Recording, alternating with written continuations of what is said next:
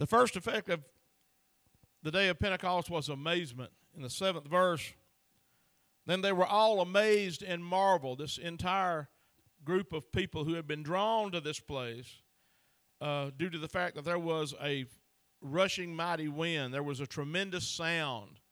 And though the, the scriptures don't tell us specifically what the weather was that day, I'm confident that there was enough of a contrast between the sound that was coming from that upper room than uh, the environment surrounding it that it uh, piqued their curiosity. And so they came and they're amazed uh, and they're marveled. And then here they come boiling out of that upper room. And what are they doing? Saying to one another, Look, are not all these who speak Galileans? Well, how did they know they were Galileans? Because if you was a Galilean, you had an accent like Brother Andy. And they did not allow you to speak or sing in the temple because you had a low, let's say, a, a low economy or a low economic group. Well, your head was on the bottom of the totem pole if you was from Galilee because everybody could tell by the way your accent was. And, you know, nobody was, was proud of it, so they didn't do that. So all these folks who were there are saying, hey, these, these people have a distinct Galilean accent. We know that they're Galileans. How is it that we hear each in our own language in which we were born? Parthians and Medes, Elamites, those dwelling in Mesopotamia, Judea, Cappadocia, Pontus, Asia, Phrygia and Pamphylia, Egypt, and the parts of Libya adjoining Cyrene, visitors from Rome, both Jews and proselytes, Cretans and Arabs, we hear them speaking in our own tongues, languages, the wonderful works of God. So they were all amazed and perplexed, saying to one another, Whatever could this mean? The first effect of Pentecost was that these folks who had gathered together, that the sound of a rushing mighty wind had brought them out of curiosity. What is that? They were amazed. Now, very few things amaze us anymore because of our technological ability to just about recreate anything. But these folks were amazed at what, were, at what was taking place. They were all confounded. Here is something that they could not deny yet they did not understand. Couldn't deny it. They heard it. And when them folks come boiling out of that upper room, they're speaking in the, the same languages these folks came from. Said we hear them, and all these 120 uh, folks, we hear them from all these uh, uh, various languages being spoke. But we know that all of these people are Galileans because of their accent. How can all of these Galileans speak in languages that we understand from the furthest points of the of the earth? And what we hear them speaking are the wonderful works of God. The number one issue that prevents people from receiving the baptism in the Holy Ghost is a fear of speaking in tongues. It was mine. Let me personalize this. It took me all them months of begging, crying, holding on, letting go, keeping people late after church because my issue was tongues. Duh, duh, mm, I prayed with folks, I don't know how many folks over the years, and they'll get right there and they'll cut it off. Now, they're not bad people, and they're not sinning, they're not doing anything wrong. It's just that they're afraid to speak in tongues. And you know why? Because they don't know what they're saying. And that was me. I didn't mind speaking in tongues, uh, tongues as long as I could understand what I was saying. Y'all didn't get that, did you? That's an oxymoron. How many folks didn't get that? No, just kidding. That was my fear. That was my concern. And that Tuesday night prayer meeting at the end of that little old short table in the uh, children's Sunday school room, when we had the uh, Tuesday night prayer meeting and all them older saints were there, you know, and man, Spirit of God got to moving. And then I just come to that. The Lord brought me to that place. Said, "Son, you either going to do this or not. I'm not going to do it for you."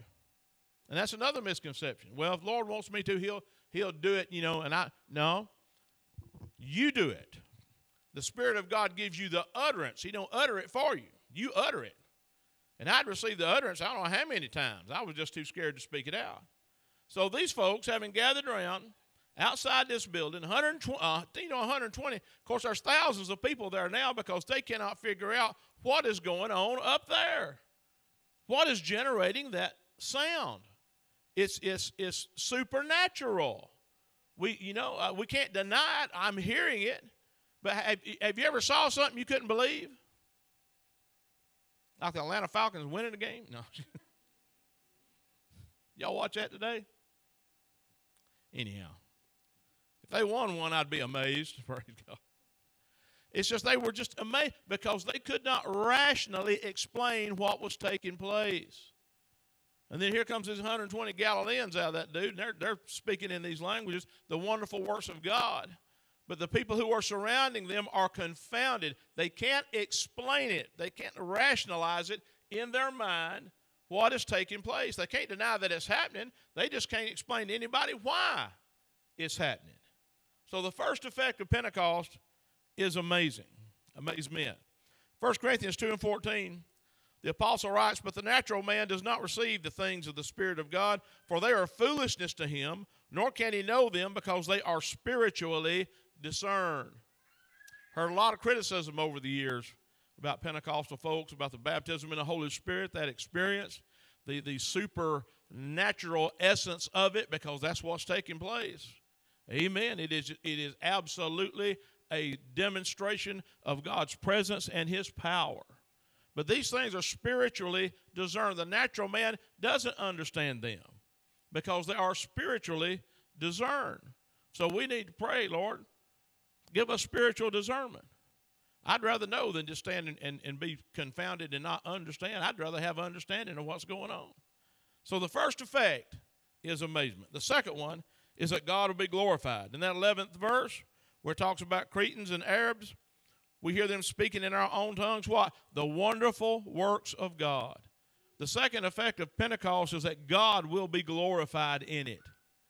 Now, for as many folks as ever receive the baptism, right before that happens, the enemy of your soul will perch something on your shoulder and tell you that you ain't getting the Holy Ghost.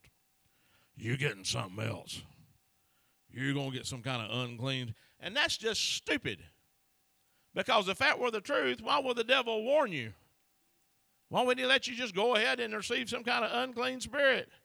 Why would he tell you you better not? Because you know, it, it, if it wasn't of God, why would he warn you? You would think that'd be right down his alley. Amen. But they hear them speaking in their own language. Just what? The wonderful works of God. That God will be glorified. That's the effect of Pentecost. You get around Pentecostal people, you know what you're going to hear? Praise the Lord. Thank you, Jesus. Glory to God. Hallelujah. Amen. Lift him up. Bless his holy and righteous name. I can just go on down the list of phrases that we use as Pentecostal folks worshiping in the Spirit that we give the attention and the glory and the honor to the Lord. So the second effect is that God will be glorified in it. Here's the thing. I got six. That's why I'm going through these. I was going to split this up today, but y'all get it all at once tonight. Ain't y'all, praise God, ain't y'all happy?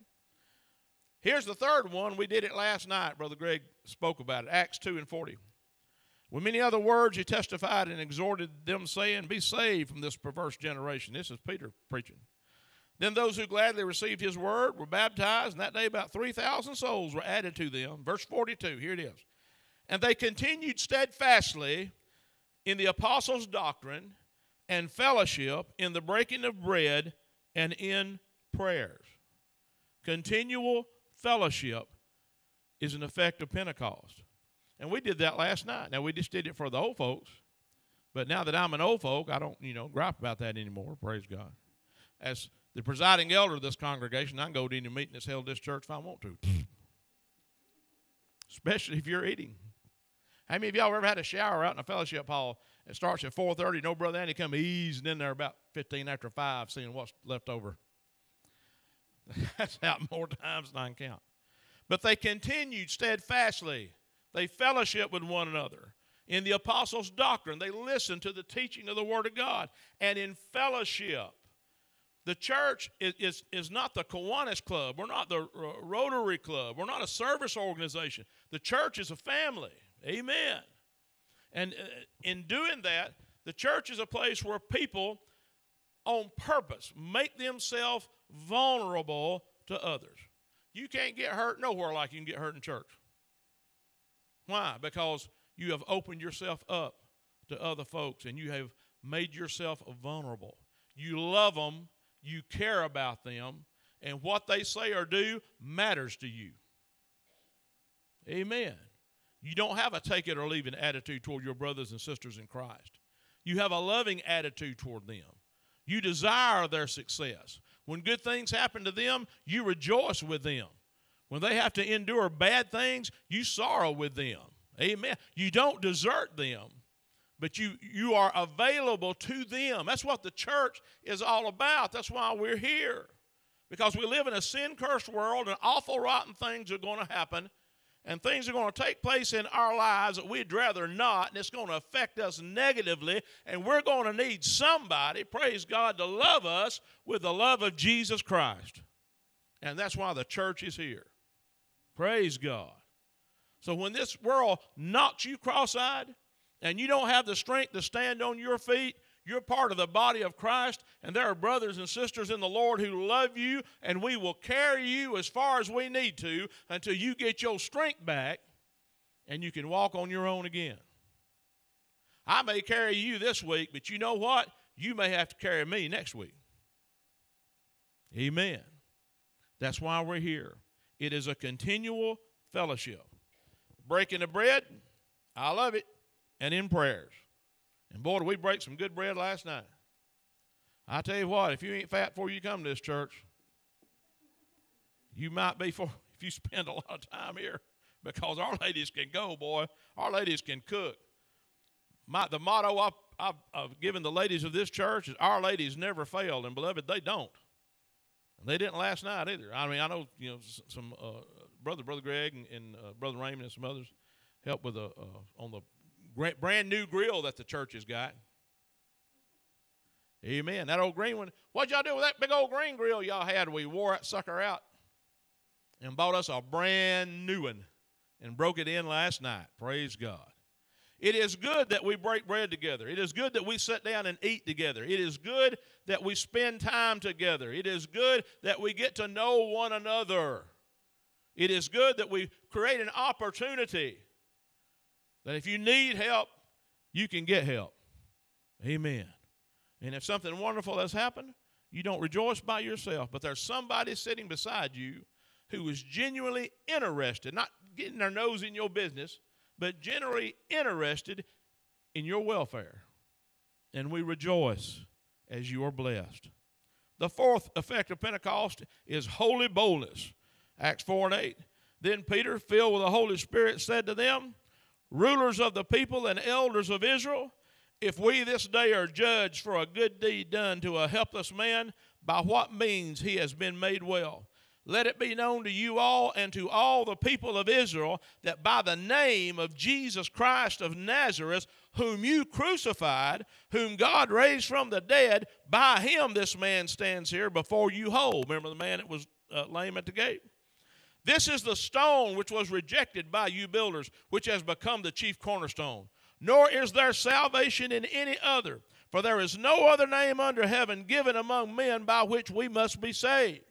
Now, when they saw the boldness of Peter and John and perceived that they were uneducated and untrained men, they marveled and they realized that they had been with Jesus. And seeing the man who had been healed standing with them, they could say nothing against it. There is a holy boldness that comes with Pentecost. There is an absence of fear. You get the anointing of the Spirit of God on you, there is no fear in you. You don't fear man, beast, and you certainly don't fear the enemy of your soul. Fear is gone. I've experienced this myself. I've been in that, and I've shared it with the church since it happened several years ago at uh, the, the bookstore in Cleveland, but I was there by myself. I didn't have a loving congregation, all you good folks. I was there by myself. And there was a holy boldness come on me because I was agitated at what they were selling back there in that music department. It's the awfulest mess I ever seen in my life, especially being a so called Christian bookstore. And that one CD, Skanktified, got me. I almost was able to ease on out, but when I saw that, I, I you know, uh, everybody, you, we may still have folks wearing them. You know, WWJD, what would Jesus do? Bracelets. I had my what would Buckaloo bracelet do on that day. And what Buckaloo would have done, he'd have went out the car, got that softball bat out of the trunk, went in there, and broke that mess up and been arrested by the Cleveland police. Aren't you glad I didn't do that? Because all y'all would have been embarrassed. I said, Where you go church? You go church where that guy got arrested in Tennessee the other day for breaking all that up in that bookstore. He's out of his mind, isn't he? No, I wasn't, but I had an anointing when I got up there and asked to speak to the manager of the store. and people were lined up, and all I did, I mean, I didn't do anything out of the way, folks, but I felt it. And I asked that lady, May I please speak to the manager of this store? When I did, everybody in that line took about two steps back. It wasn't that they were afraid I was going to harm them. Let me tell you something. When the Spirit of the Lord rests on you, you command the ground that you stand on. Peter is standing here before the very council that crucified Jesus Christ, and he gets in their face. These same men can have him crucified. But instead of being afraid of what they are capable of doing, he proclaims to them the truth. This Jesus whom you crucified, this Jesus whom you slaughtered through wicked hands, is alive. And you see this guy right here? Y'all know him. I don't know what his name is. I look forward to talking to him when I get to heaven. Let's just call him Bubba because we in Summerville, all right? Y'all see Bubba? Y'all know how long he's been laying out there at that gate? How long he's been crippled? You see him every day when you come to work. You walk right by him. You may throw him a quarter or a dollar or something. And you think to yourself, poor old Bubba. He sure has had it bad for a long time. But look at him now.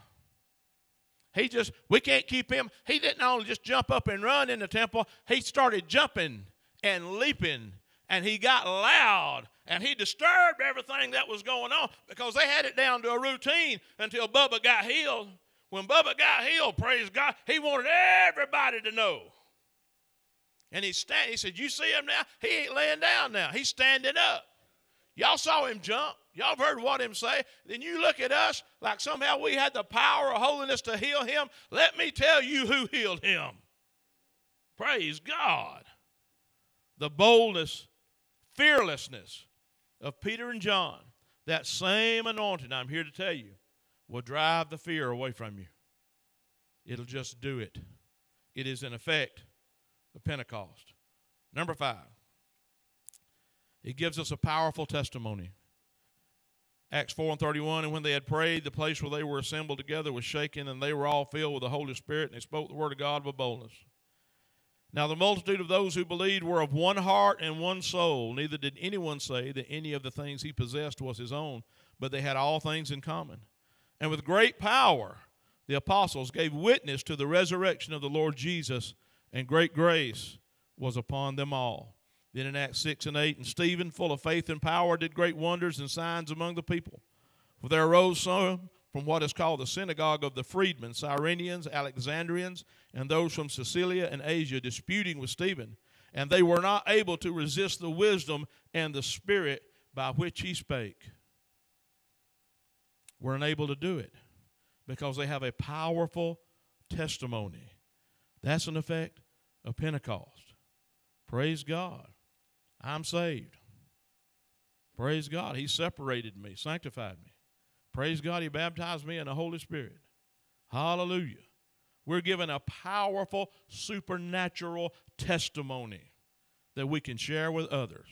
Does Jesus Christ change anybody's life in this house? You can raise your hand and say, He changed my life. I was one way, and now I'm another way. I may not be everything that I want to be, but praise God, I ain't nothing near what I used to be because of him. That's a powerful testimony, folks. And the church had it when, you know, when, when Peter comes back and the, the, he's delivered from that jail miraculously. Man, that's a testimony. I was in, I mean, it's one thing to be in jail, it's another thing for the angels of the Lord to come get you out of jail. That's a testimony. What you doing here? the angels of the Lord just brought me out of that jail. Praise God. That door, I walked up that door, and that's before they had automatic doors. These were angelic doors. He just walked up, that door opened on its own. Now, most people, that'd scare you to death.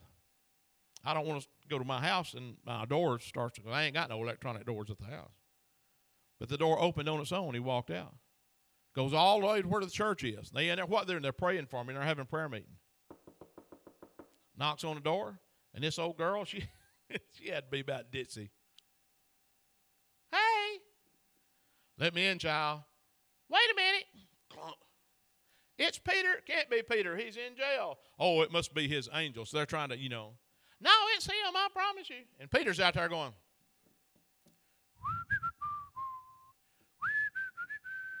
waiting on them to come open that door. And finally they do it. Woo, glory, it is Peter. What happened to you? Hey, I got a testimony. While y'all was in here praying for me, guess what the Lord was doing? Brother Andy, why do you believe in the church praying? Because when we pray, God will move. Amen. If he needs to move here, he'll move here. But if we're praying for something somewhere else, no matter how far away it is, he can cover the distance. And finally, the effects of Pentecost are mighty works, Acts 5 and 12. And through the hands of the apostles, many signs and wonders were done among the people. And they were all with one accord in Solomon's porch. Do y'all hear a theme running through here?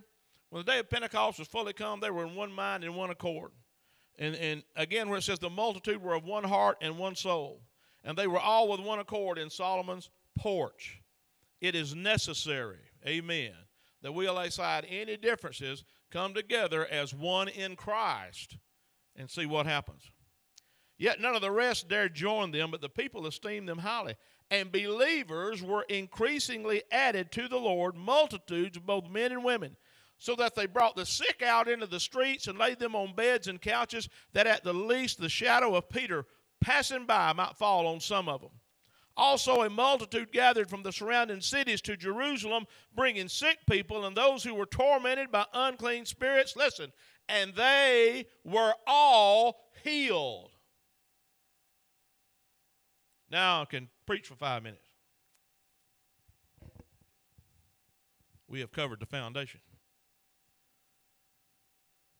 Mighty works. You know what effect of Pentecost is? We pray big. I got a sign. If you ever come to my house, there's a sign up over uh, the fireplace. And in capital letters, it says, Pray big. Pray big. We pray big. We pray for the impossible because we are convinced that our God can do anything and that with Him, all things are possible. That's the effect of Pentecost. And that goes for everybody without exception. And it's not a question of how bad your case is. Well, I don't know. If you were to rate it between 1 and 10, my case would be an 8. Somebody else come up and tell you their story, they may run a 7. Somebody else may come up, boy, and knock you cross-eyed with a 10. Boy, uh, uh, wow, how are you even living? having experienced all that. It doesn't matter how severe your case is. It, whoo, glory. It doesn't matter how hopeless it may seem because the God we serve can do anything. The doctor says, I'm terminal. You ain't terminal till Jesus says you're terminal. Amen. You know, for those of you visiting with us tonight, there ain't a reason in this world I should be standing up. I got more junk wrong with me than Carter's got little liver pills.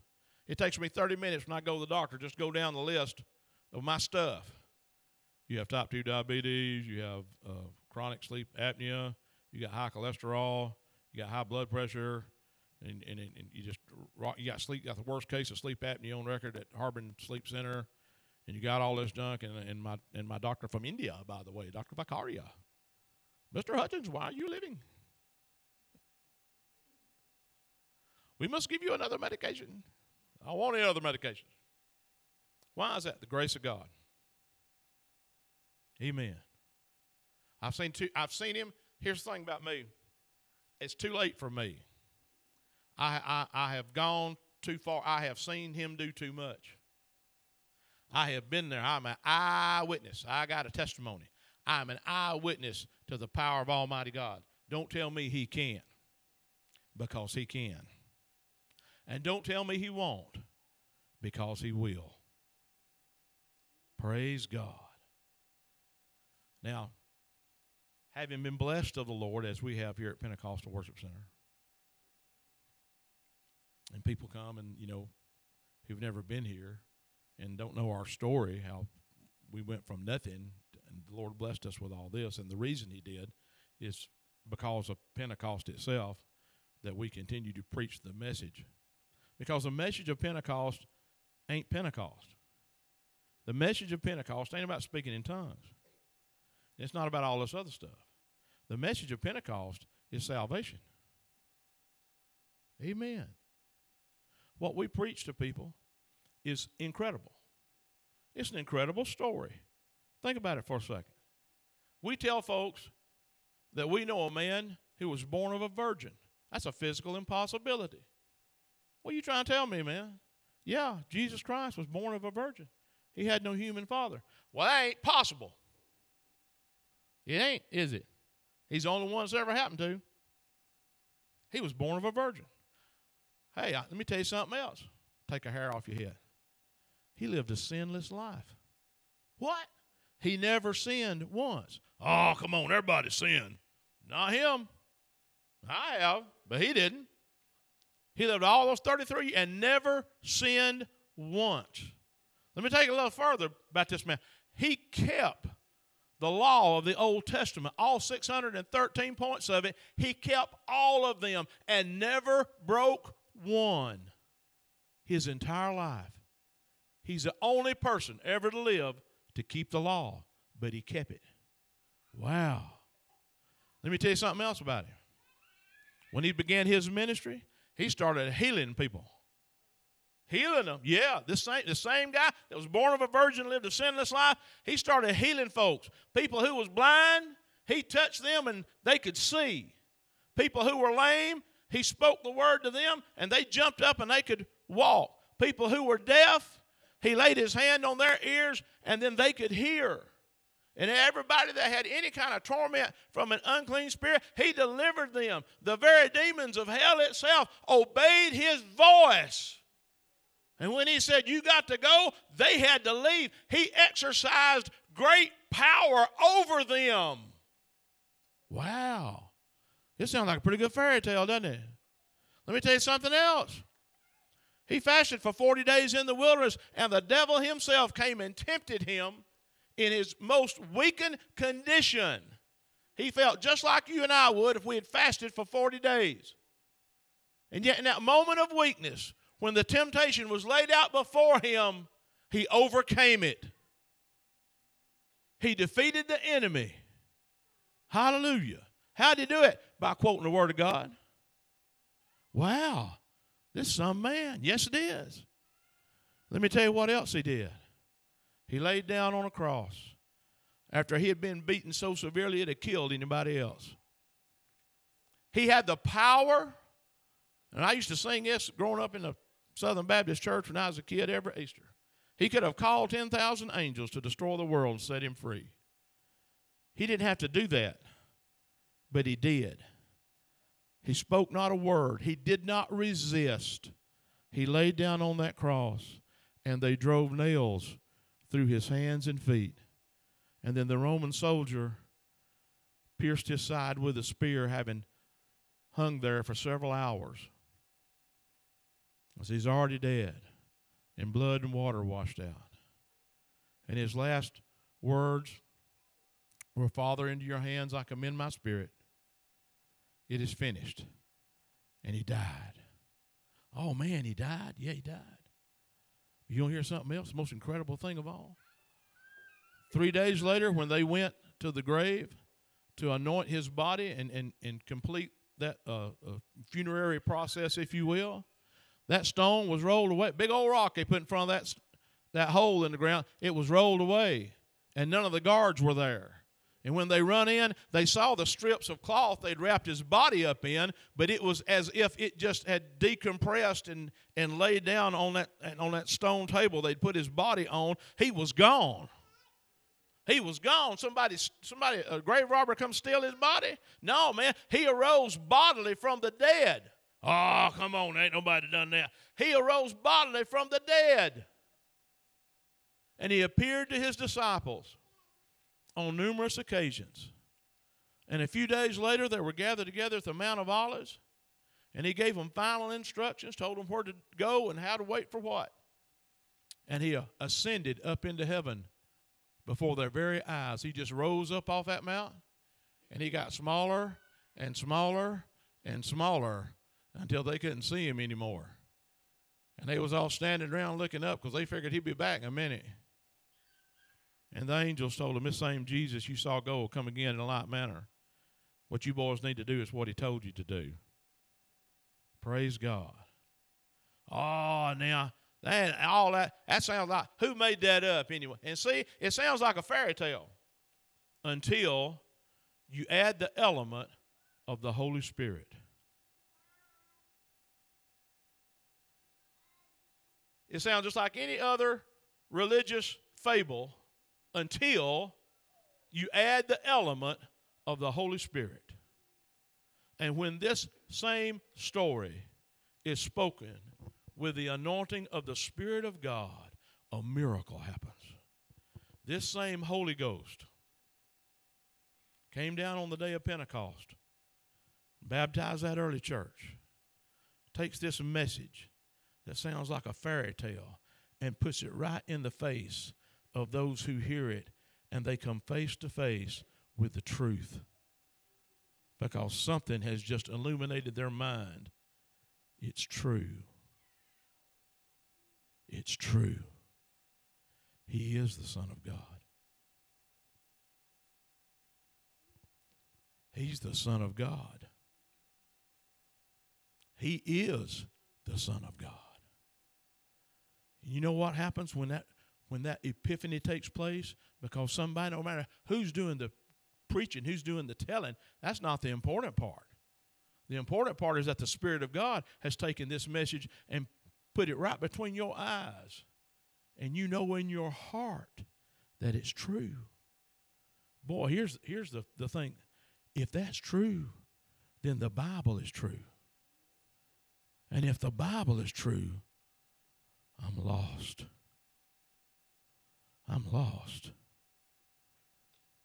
It's true. And I'm lost. He never sinned, but I sinned. And for the first time in my life, I'm face to face with the fact that I'm lost and I'm on my way to hell. And there's fear there. But aren't you glad you don't leave us hanging?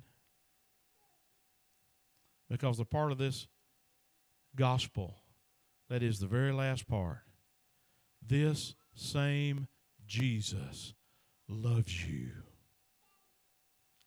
And if you will believe on him, he will save you.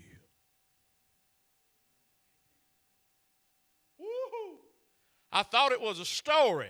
I thought it was a myth. I thought it was a fable till the Spirit of God got involved. And in my mind, I understand now this gospel is true. And if it's true, the Bible is true. And that means I'm lost. I'm a sinner. My sins have condemned me. But that's not the end of it. If I call on His name, He'll save me. He'll save me. He will for, he's the only one can do it. He will forgive me of my sins and he'll save me. He will wash my sins away in the blood he shed on Calvary. And he'll perform a miracle in me and I'll be born again. Not the person I used to be, but a new person. Old things have passed away. Behold, all things. We don't embrace that like we ought to. Behold, all things become new. Well, Andy, I got I got worse trouble than that. I was saved, but I messed up. I was saved, but I did what the Bible calls backsliding. I backslid. I went back on God. I went back to that old way of living. I've messed up. I've sinned. I've fallen short of the glory of God, I, I don't deserve nothing. I don't deserve mercy. I don't deserve compassion. I don't deserve anything. I'm the sorriest, low down human being ever walked this world. And I know it. I got good news for you. This same Jesus. we have an advocate seated at the right hand of the Father, Jesus Christ, the righteous one. And what is he doing? He is making intercession for every human being that's calling on his name. Every human being, regardless of where you've been, what you've done, it don't matter. Your sin is not so great that the grace of Almighty God cannot deal with it. For where sin did abound, what greatly abounded. Grace. Grace. Now, that ain't something we take for granted. That's something we rejoice in. Thank you, Jesus, for loving me. Amen. Thank you, Jesus, for loving me. I've had I had a, a, a fellow I love like a brother ask me one time, seated across a, the kitchen table at his house.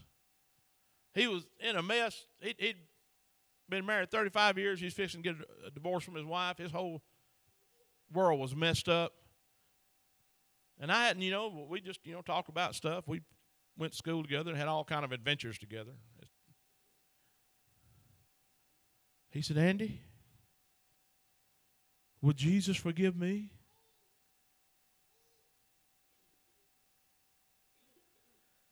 Andy, would Jesus forgive me?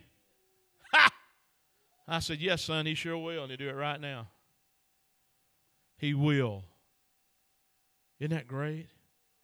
That's why we get beside ourselves in church.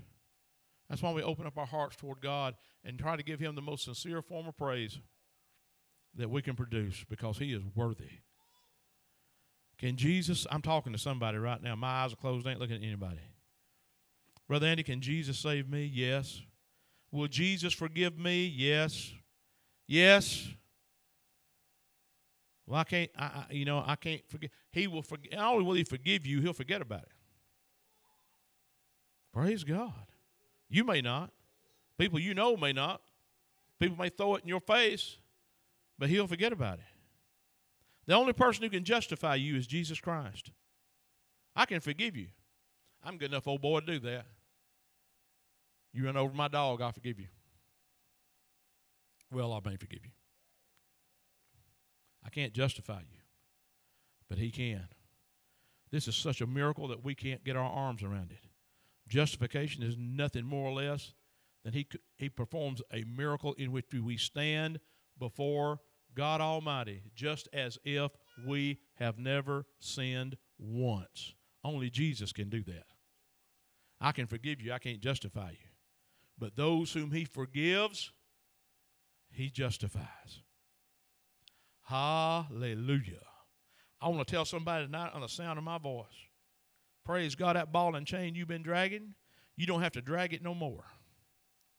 Praise God forever. If you brought something to church tonight you don't want to take home, we fixing to pray at this altar. And I'm here to tell you that you can bring it and give it to the Lord Jesus Christ, casting all of our cares upon Him because He cares for us. That you can experience the divine mercy and grace of our Lord Jesus Christ. That is the effect of Pentecost. Hallelujah. That is the message that we preach with such passion and fervency. Jesus Christ will save you, He will forgive you. He will comfort you with a peace that don't make no sense. It passes all understanding. We got folks in this community that are messed up. Go to Walmart, just sit there and watch them go through. You can see, I mean, and I'm not judging nobody. I'm just telling you that the fruit is hanging on the tree, all right? And many of them are, are, are, are seem to be unabashed and, and have absolutely no shame left. They don't care. But that lifestyle is going to get them in a mess one of these days. It's going to back them in a corner they can't get out of. And they're going to need help. That's why we have a church. Amen. Whosoever will may come. You go to the back of the book, last chapter of the book of Revelation, and the Spirit and the bride say, Come. And whosoever will, let them come and partake of the water of life freely. That's an open invitation to whosoever will. That's the effect of Pentecost. You know, we, we, we rejoice in the gifts of the Spirit, we manifest the fruit of the Spirit, and we speak in other tongues that the Spirit gives the utterance, and we jump and jerk and run and all this other stuff, and that's all fine because when the Holy Ghost moves on you, you ain't going to stand there. You're going to do something. hear me? You may just fall out on the floor. You, you're going to do something. That's how much He loves us. That's the message. That's the effect of Pentecost. You want to tell other people. I'll share this one last thing with you, then we're going to pray. I know I pick on Sister Maddie a lot, but every time I see that woman she prayed for in a Dollar General store that had cancer, that don't have it now, because she met one of our ladies in the Dollar General store. Can Jesus heal me in the Dollar General store? I reckon he can. Amen. Y'all remember when Sister Maddie shared that with us? It wasn't a little while later. Andy and Dorothy were in the Dollar General store. And we poor. You know, we week to week like everybody else. We in a Dollar General store. We look up who comes in that smiling face, Sister Maddie. She's one of them people that you see her in Walmart, you want to run over and talk to her. Because you know it's going to make your day better. Hey, how y'all doing? We all, you know. And then here comes this other lady walking in the store. Sister Maddie said, That's her. That's her. That's her. And the lady walks up, hugs Sister Maddie's neck. And I'm like, you know, I, I, mean, I didn't doubt what Sister Maddie said, but you kind of want to hear it. And that lady said, Yeah, she prayed for me right here in this store. I went back to the doctor. I don't have cancer anymore.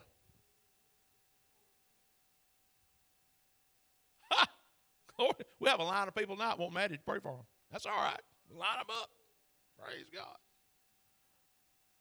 That's the effect of Pentecost. There is a holy boldness and, and an eagerness to take advantage of an opportunity that God provides. That's what we call a divine appointment. That's the effect of Pentecost. You got a sad story? I got some good news to tell you. I've heard them over the years, from bad to worse. But the grace of God through faith in the Lord Jesus Christ is good for what ails you. Stand together all over the house. He's through with me.